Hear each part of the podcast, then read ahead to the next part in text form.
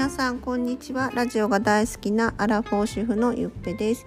今回は私の人生を変えてくれて変えてくれたあの鴨頭明子さんについて何回かに分けてお話ししています。ちょっと重複するんですけど前の回とかと、えっと、1年前に鴨明さんと出会ってであの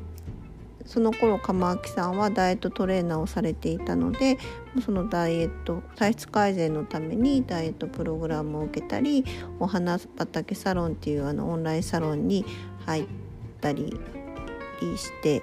あのこう自分があの少しずつあの変化して変化っていうか、まあ、いい方にね変化していくことができたっていう話を前回までさせていただきました。で今回は、まあ、一番大きくあの影響を受けたなって思っているあの自分塾っていうの自己肯定力を上げるためのあの塾のお話をします。でえっとね自分こう毎回その自分を深深掘りするようなワークが出て、まあ、それにこう答えていくっていう感じでした。で私が一番ねあの変わ楽になれた変わったなって思ってるワークはあの過去のねトラウマとねすごく向き合ってねなんか吐き出していくっていうワークです。えーと、もうあのその過去のトラウマはねほんと墓場まで持っていかなきゃなって思ってて絶対克服できないって思ってあの諦めてたことでした。でももう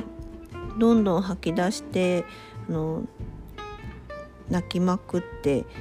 あのいくことであのなんかね克服までではなくてあの俯瞰俯瞰できるようになりましたね。あの以前は多分感情だけでこう考えてたものがあの冷静にあの見れるようになりました。で多分それであの吐き出して吐き出して吐き出して吐き出しまくることであのそのトラウマをね手放せたと思います。あのうん、ですごいねあのこの塾を受けた後にすごいなって思う変化があって私私の小学校からのこう嫌な嫌だった癖が治りました。でその癖っていうのが髪の毛を触ることです。でともう自分でもすごく嫌ででなんか調べたらこう欲求不満とかっていう風に出たのでまあでも確かにそうだよな。なんか満たされないところとかがねあるんじゃないかなって自分でも思って悩んでいました。でも人から指摘されたりとかしたらもう恥ずかしくて恥ずかしくてもうたまりませんでした。でそんなねあの自分が嫌だって思ってる癖がね30年間続いてた癖がねもうその3ヶ月間の自分塾であの吸ってなくなったんですよね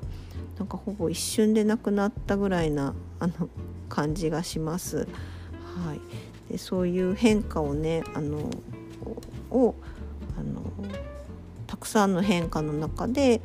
まあ、あの私が印象に残っているの変化をお話しさせていただきました。最後まで聞いていただきありがとうございます。とあとね1回ぐらい話そうかなと思っております。はいよかったらまた続きを聞きに来てください。ゆっぺでした。バイバイ。